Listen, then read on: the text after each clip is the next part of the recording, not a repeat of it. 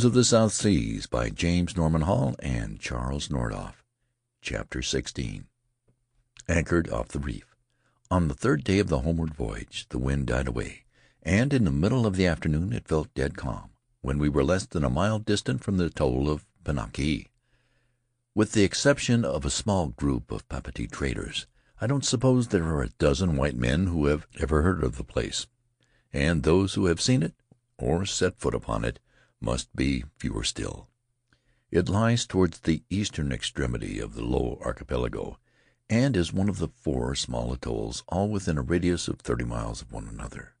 On charts of that segment of the eastern Pacific these four islands are barely discernible, and Pinaki, the last of them, appears but a little larger than the dot of the I in White Whitsunday, its English name. The current carried us slowly along the northwesterly side of the island.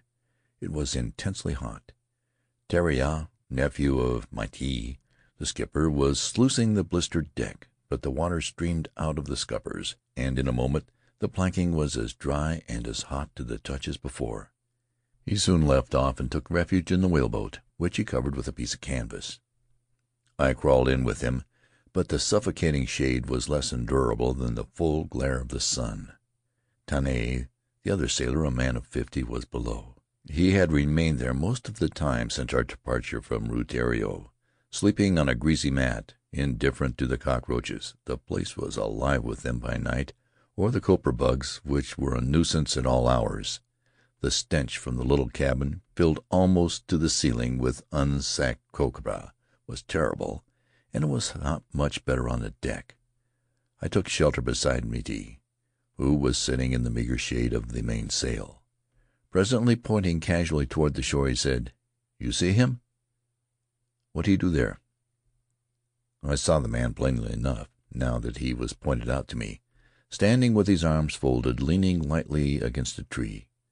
I was limited to a hasty glance through my binoculars, for he was looking toward us; but I saw that he was unmistakably white, although his skin seemed as dark as that of a native.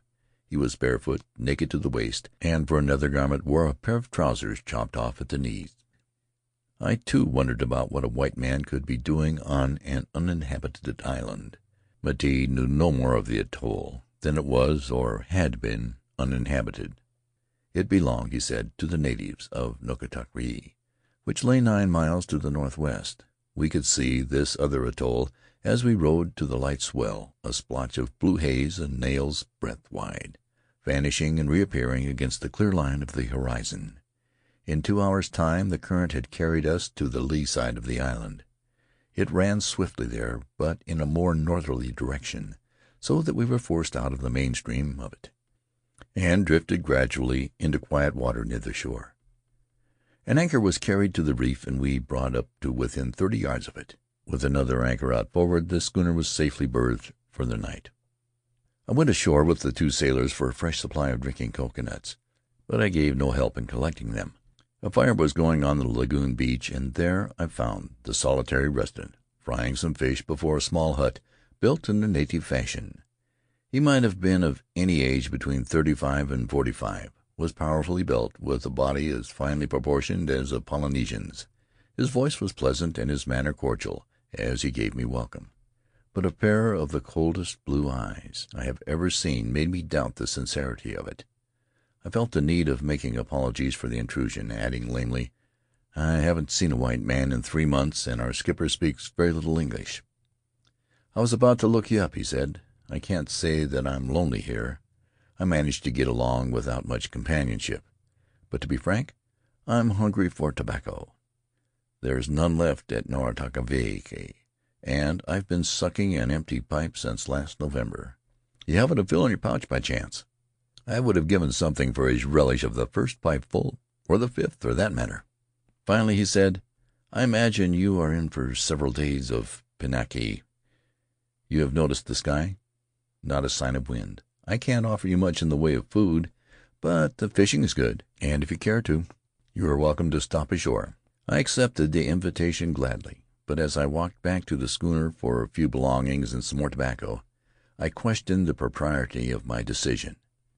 My prospective host was an Englishman by his accent, although, like my friend Crichton at Tanso, he was evidently long away from home. He struck me as being a good deal of the Crichton type, although he differed greatly from him outwardly. I remembered that Crichton, too, had been pleasant and friendly once the ice was broken between us, but the prospect of an early parting and the certitude of our never meeting again had been the basis for the friendship in so far as he was concerned. This other Englishman was not living on an uninhabited atoll because of a liking for companionship. I was debating the matter of a return to shore when Tane crawled out of the cabin to make preparations for supper, and as he was a sufferer of elephantiasis, the sight of his immense swollen limbs and his greasy, sweating body decided me. Papeete was far distant, and I would have enough of Tane before we reached the end of the journey. Supper was ready by the time I reached the hut. It consisted of fish, deliciously broiled, coconuts, and hard biscuit. Over it I gave my host an account of my stay at Rutiaro, and the unsuccessful experiment in solitude. "Yes," he said, "they are rather too sociable, these natives. The people of Nukatavake used to bother me a good deal when I first came here. I thought nine miles of open sea would keep them away, but they often came over in sailing canoes, a dozen or two at a time, when the wind favored, and they would stay until it shifted back into the southeast. I didn't encourage them. In fact, I made it quite plain that I preferred to be alone. The island is theirs, of course, and I can't prevent them from coming during the copra making season, but they no longer come at other times. Nine months out of the year I have the place to myself, but they are damnably inquisitive. I don't like Kanakas in the aggregate, although I have one or two good friends among them. The dying fire lit us to bed about midnight. I lay awake for a long time after my host was sleeping. We had talked for three hours, chiefly about the islands. In fact, all that he told me of himself was that he was fond of fishing.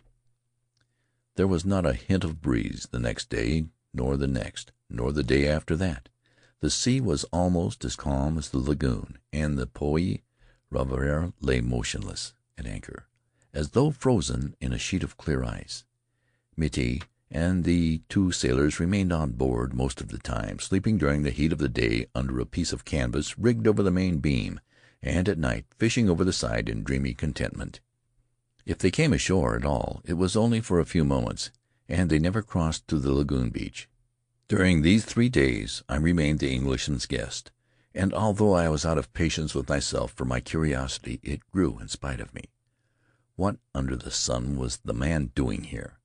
Evidently he had not come to an atoll, as my friend Crichton had, to do his writing and thinking undisturbed.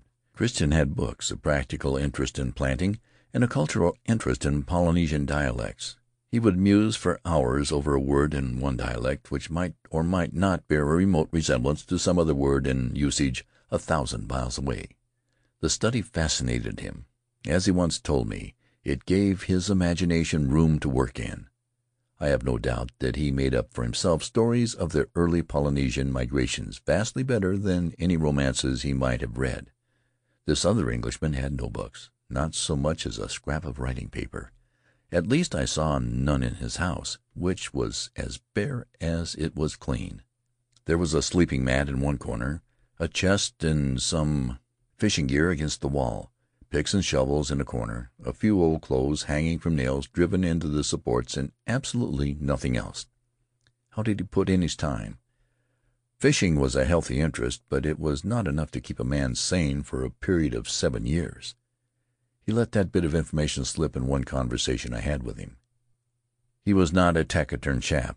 After our first evening he talked quite freely about his earlier adventures. He had spent three years in northern Australia prospecting for gold, and he gave me an intensely interesting account of the aborigines there, of their marvelous skill at following a trail, no matter over what sort of country.